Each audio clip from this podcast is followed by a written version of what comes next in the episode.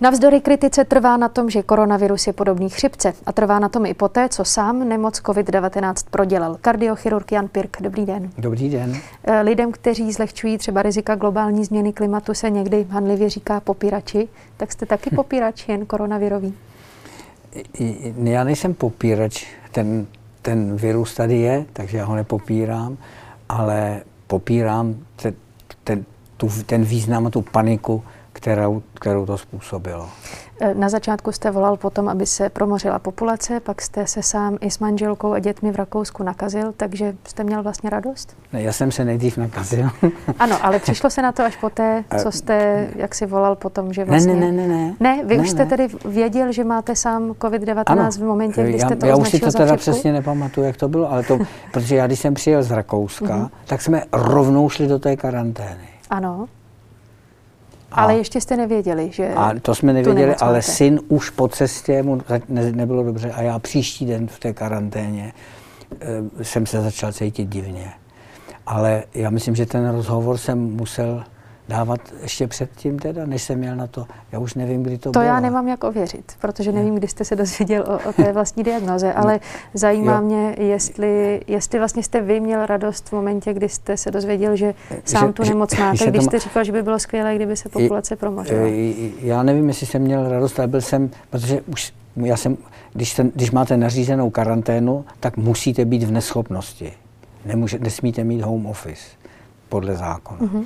Takže já jsem byl v neschopnosti, takže jsem byl rád, že když už jsem byl v té neschopnosti, takže jsem to prodělal. A protože jsme byli všichni, celá rodina v té neschopnosti a byli jsme na chatě, abychom se mohli pohybovat na zahradě a nemuseli sedět jenom v bytě, tak jsme to snášeli eh, dobře a neměli jsme ani ponorkovou nemoc. Spíš jsem říkal, že to byla taková generálka na důchod. tak ještě díky geniální technologii sluchátka mohu doplnit, že ten váš rozhovor byl ze 4. března. Děkuji do režie. Um, a zeptám se, jak těžký průběh ta vaše nemoc měla? Eh, když vemu ten vzorek rodiny, populace, tak měla různý průběh. Tak, eh, ale eh, co je na tom nepříjemné, že to trvá asi 10 dní, teda aspoň podle našich zkušeností. Třeba já jsem se necítil dobře, takový jsem byl jako mouchy sežerte mě, byl jsem unavený, po obědě jsem chodil spát, v 10 večeru jsem šel spát, spal jsem do 7 do rána, pak jsem začal kašlat, Eh, pozitivní na tom bylo to, že jsem vůbec na, několik dní neměl pocit hladu, neměl jsem chuť k jídlu, takže jsem zhubl dvě kila, ale hlavně mám cholesterol jako z učebnice teďka. Eh, takže to, ale pokašlával jsem, jednou jsem měl teplotu 38,2, opravdu jenom jednou a jeden den jsem měl průjem. Syn, který je fyzicky, samozřejmě, že je podstatně mladší než já, když je to náš syn, a ten měl, eh, ten měl těžší průběh, ten čtyři dny opravdu ležel ve vysokých teplotách a jenom ležel v posteli. Ale rychle ho to zase přešlo. Hmm. A vaše manželka loni prodělala zápal plic, tak o ní jste neměl no, strach? Říkala, že ten zápal, víte, ten zápal plic loni byl podstatně horší, protože to jsem jí skutečně jednou v noci vezl na plicní oddělení na infuze, protože se doma dusila. Takže to, to, to, ten zápal plic byl podstatně horší než tohle. To věřím, nicméně objevují se informace o tom, že koronavirus může plíce pacientů trvale poškodit, tak v této souvislosti se na to ptám, jestli vás eh, uní ta nemoc, jak si To není specifická, to zase, to je zbytečné strašení. To není specifická vlastnost tohoto viru. Tuto vlastnost mají viry, koronaroviry, to je ta celá skupina, která způsobuje tu, ty chřipky, tak ty mají, ty mají tak, eh, afinitu k plicím a můžou ty plíce poškodit, ale co se neříká, že mají taky afinitu k srdci, mají takzvanou kardioafinitu. Proto my říkáme, že když máte chřipku, nemáte sportovat, máte sportovat, až se vyléčíte, protože by ty viry mohly napadnout srdce a nenávratně ho poškodit. E, z čeho vychází vaše přesvědčení, že je nemoc COVID-19 srovnatelná s chřipkou? No tak je to vir z té skupiny.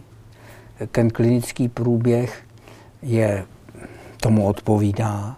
A zajímavá věc je, když jste se ptala na ten průběh, že malé děti, jako třeba naše vnoučata, e, tři a šesti leté, to, ty to mají úplně bezpříznakové. Ty vůbec, my jsme to zjistili, že jeden kolega, který tam byl také s námi, se stejnými dětmi, a kteří si hráli celý týden spolu, spolu saňkovali a byli spolu, tak nechal celou rodinu otestovat a zjistil, že ty děti jsou taky pozitivní, přestože jim nebylo vůbec hmm. nic. E, nicméně odborníci, kteří se virům věnují celý svůj profesní život, upozorňují na to, že toho o tomto koronaviru víme příliš málo na to, abychom ho mohli jakkoliv brát e, na lehkou váhu. Tak e, nevím, jestli to myslím, prostě že, předčasný já, soud. Víte co, já si myslím, že se žádná chřipka nemá brát na lehkou váhu. Každý rok v důsledku chřipky u nás umře asi 1500 až 2000 lidí. To rozumím, ale jo? teď tak, se na to, jestli žádná je chřipka se nemá místě, brát na lehkou váhu. Ale jestli je vůbec na místě koronavirus s tou chřipkou srovnávat v momentě, kdy toho o koronaviru ještě celkem dost stále nevíme. Uh, já nevím, čemu bych ho teda přirovnal. Třeba je k ničemu. To, prosím? Proč ho nebrat jako samostatnou kapitolu? Proč vlastně vůbec takovouhle komparativu mezi COVID-19 a chřipkou stavět? Protože ty klinické příznaky jsou podobné. Je to virus z téže, z téže skupiny, které způsobují chřipku. Tak mně přijde logické eh, přirovnávat to k tomu a nepřirovnávat to k něčemu jinému. Nevím, jestli je to tak, unika, tak unikátní virus, že by to byla samostatná, to nejsem virolog, ale je, Právě, je, je to koronavirus, je to jeden z té tomto skupiny. asi nesouhlasí, tak byl byste vy v klidu, kdyby nějaký virolog, byť kapacita ve svém oboru, začal hodnotit, jestli je to které srdce zralé na transplantaci? Jo, když by měl rozumný názor, proč ne? A já, víte, já jsem demokrat, já, pro mě, když někdo má jiný názor na něco, tak to není můj nepřítel. Tady se to bohužel u nás stále, nebo se to u nás tak bere, když někdo řekne jiný názor na nějakou věc, tak, vy, tak ho lidé automaticky považují za nepřítele. A skutečně se v takto odborné otázce můžeme pohybovat v rovině pouhých názorů? Není to nezodpovědné?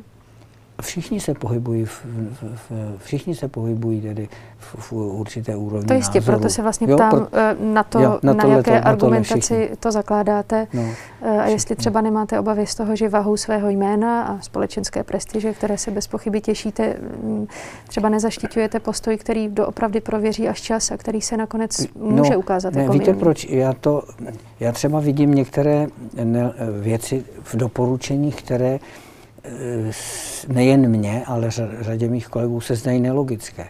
Proč říkáme, že seniori mají se zavřít doma, mají sedět doma a nemají jezdit na chatu? Já bych řekl naopak.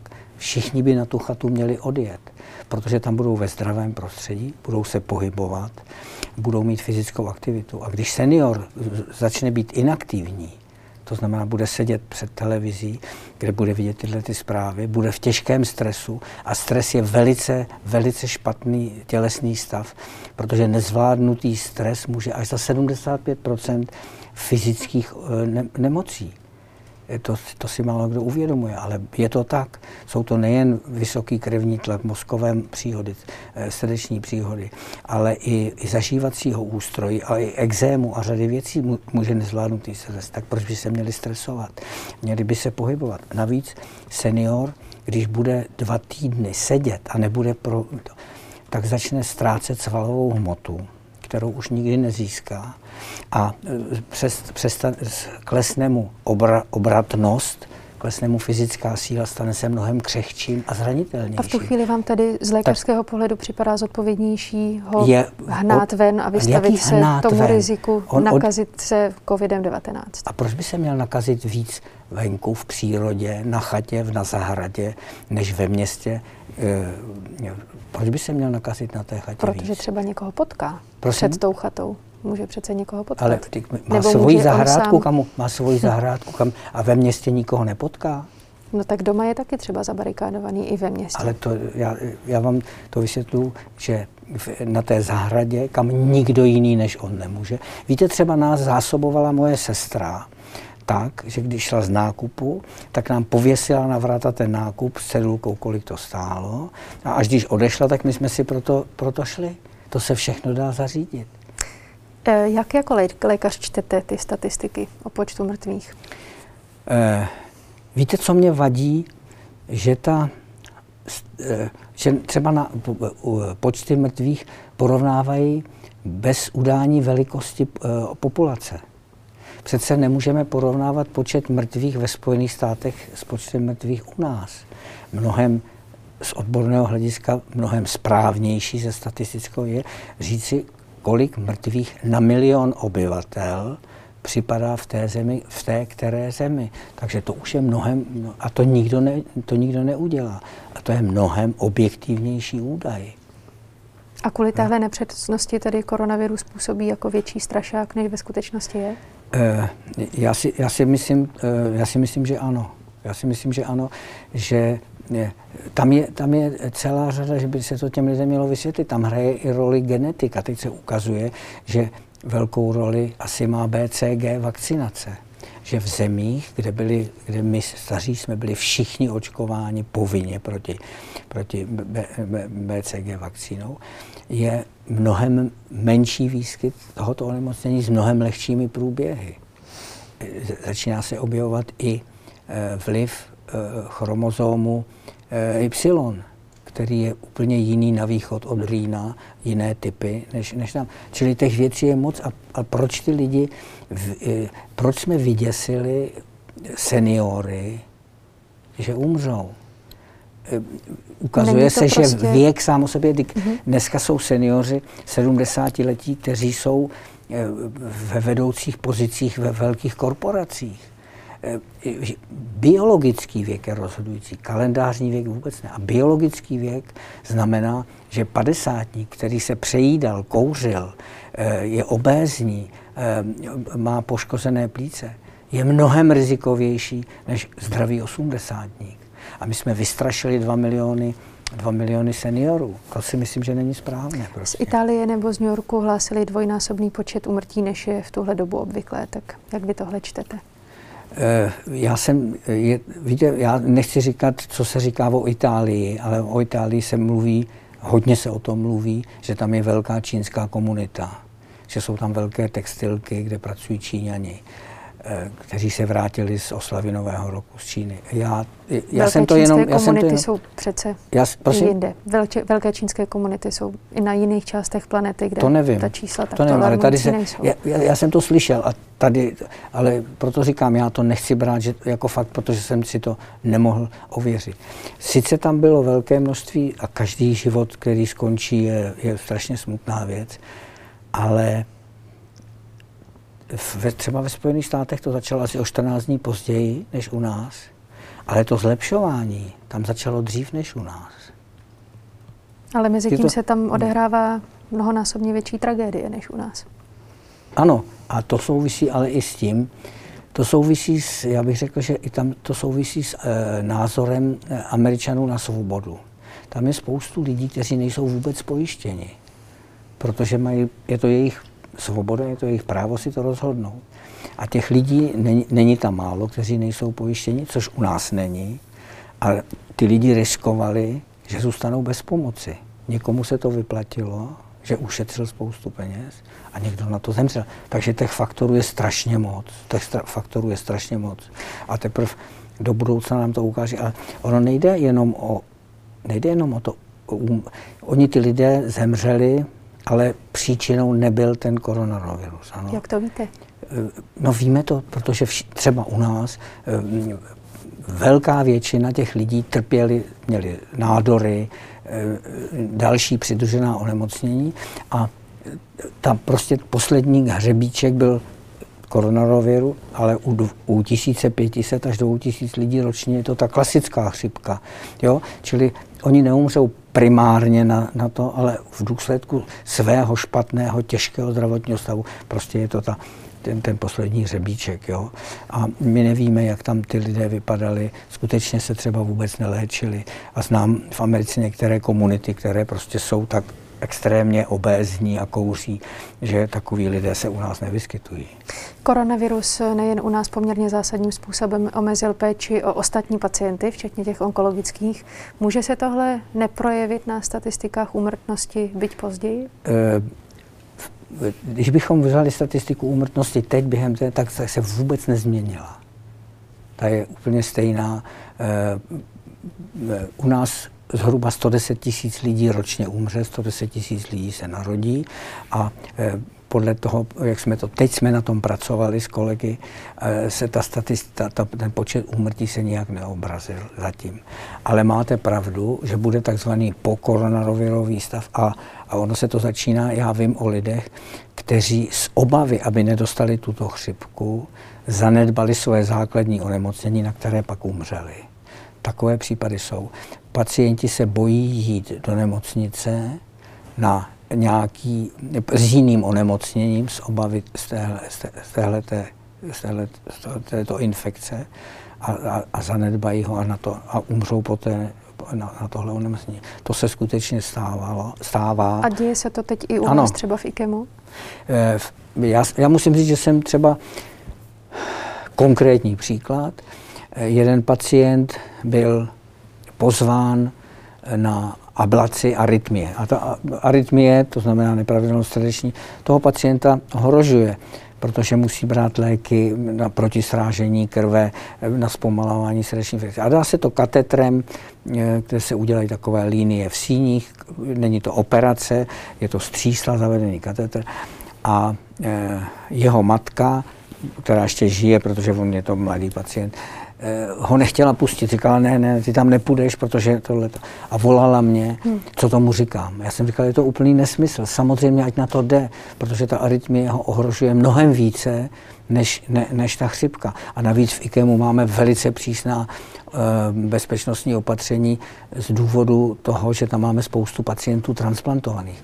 A skutečně ta skupina pacientů, kteří mají sníženou imunitu, hmm. ať v důsledku nějakého onemocnění nebo v důsledku léku, patří mezi tu ohroženou skupinu, která má být ano. ochráněna. Jak moc tedy zasáhla kardiochirurgii a transplantační program ta omezení v provozu nemocnic? Protože předpokládám, ano. že transplantovat tak, jste v IKEMu nepřestali. Ano, transplant, v IKEMu jsme transplantovat nepřestali.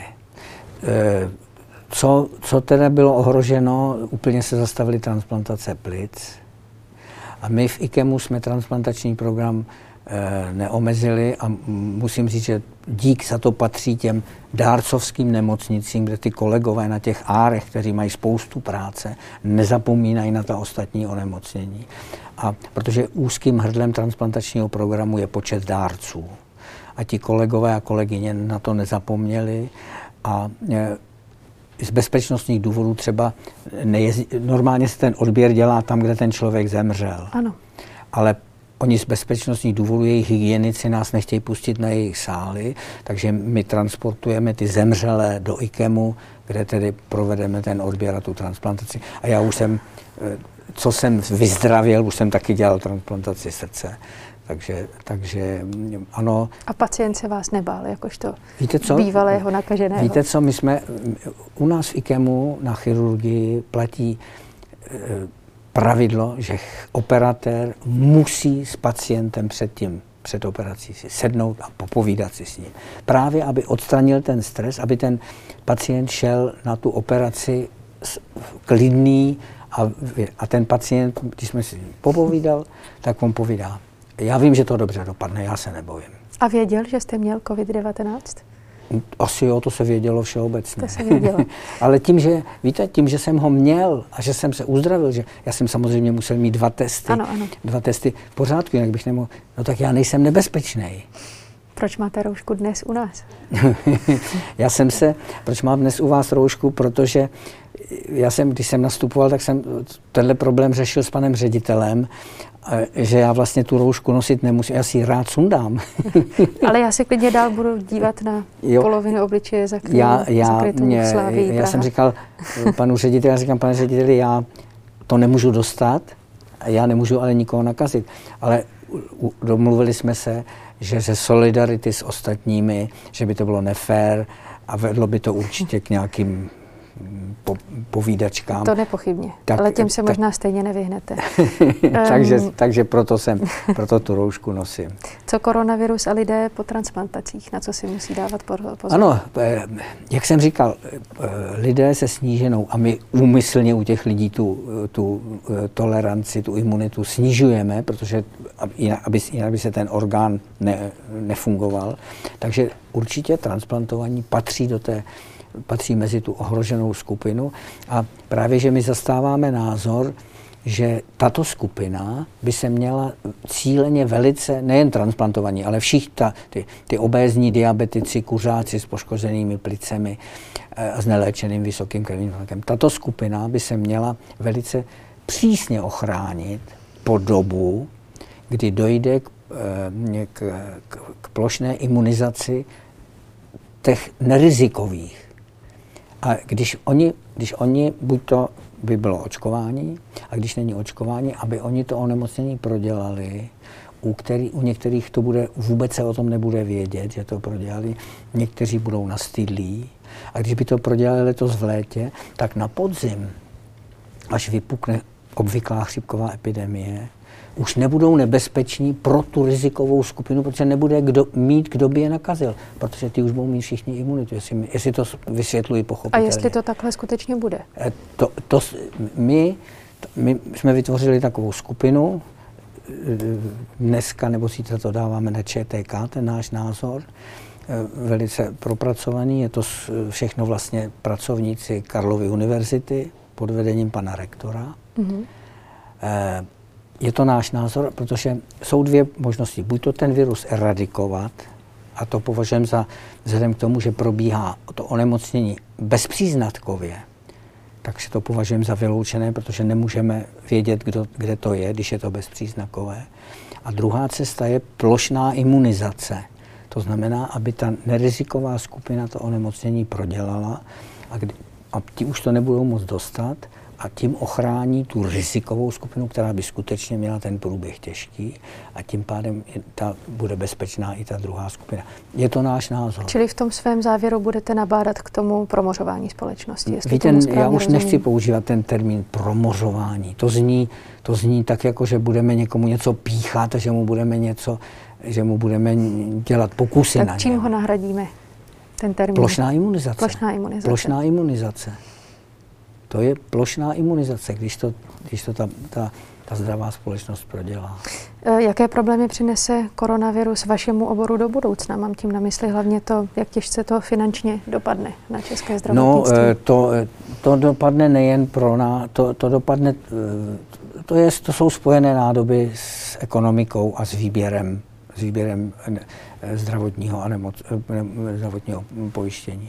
Čili jestliže nebude fungovat průmysl, nepojede, nebude fungovat ekonomie, a tak na tom zdravotnictví dojede, protože těch peněz tam bude méně. E, tam je, to je právě ta otázka, ten prudký nástup té epidemie a prudké uvolnění je možná, pro, možná, já nejsem ekonom, pro ten ekonomický propad mnohem pří, příhodnější než dlouhé, dlouhé, dlouhé, dlouhé zastavení eh, té, té ekonomiky. Já skutečně vím, že ti malí podnikatelé, kteří budovali ten svůj krámek nebo tu svoji dílničku 30 let, nemají naspořeno na to, aby mohli žít tři měsíce a platit výdaje, třeba nájem a tak dále, tak dále. Že na to skutečně nemají. A vím o rodinách, kde, kde tři, všechny tři děti, které už jsou vdaný a ženatý od, jedno, jed, od jedné dobré známé spolupracovnice, jsou všichni tři bez místa, bez práce. A čím díl to trvá, a to, to je vlastně, mluvíme o době čtvrt roku, a takže, takže to je strašně dlouhá doba. Může tohle ve výsledku ohrozit kvalitu české zdravotnické péče? Já si, já si myslím, že to nemůže, pokud mluvíme o té medi- víte, eh, medicínská péče se skládá ze dvou základních, bych řekl, věcí. Je to zaprvé ta vlastní odborná část, to je, jak pracují sestřičky, jak pracují lékaři, jaké máme prostředky léky. A tam jsme na srovnatelné úrovni s jakýmkoliv západoevropským státem. A pak jsou k tomu ty hotelové služby. Já jsem včera viděl v televizi eh, dokument o stavu nemocnici na Bulovce. To je katastrofa. To je vostuda. Nejen ty špičkoví odborníci, v jakých příšerných podmínkách pracují, ale pacienti leží v pokojích, kam při dešti zatéká. To je, takže tady, to je, tady, tady moc pokulháváme v těch takzvaných hotelových službách strašně pokulháváme.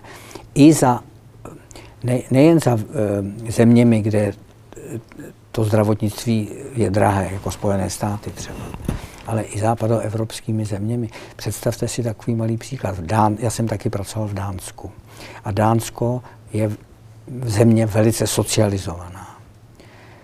V, v rámci všeobecného zdravotního pojištění ten pacient leží v nemocnici a v rámci své diety dostane ráno jídelní lístek a vybere si v rámci té diety, co chce k obědu a co chce k večeři. Ano, ale tenhle pacient taky platí, tuším, 70% daň z příjmu. Že tenhle pacient zároveň dvě třetiny tam nebo to platí víc. každý, tam ano. to mají všichni pacienti. Právě. Jenom to, já to uvádím jako příklad socializované medicíny v Evropě. Ano. V žádném případě nás nesrovnávám se Spojenými státy. Eh, já si neumím představit, kdyby nějaký pacient s tímto návrhem přišel u nás v nemocnici, co, asi by ho poslali na psychiatrii. Jaké další slabiny tahle pandemie odhalila v českém zdravotnictví? Já si myslím, že, neopra- že naopak odhalila to, že přece jenom většina zdravotníků to dělá srdcem, že to má ráda a že to dělá s, s velkým nasazením. A to si myslím, že, že je strašně hezké, že se tohle to ukázalo. Pane doktore, já vám děkuji za váš čas pro DVTV. Já rád jsem přišel. Děkujeme. Naschledanou. Děkujeme.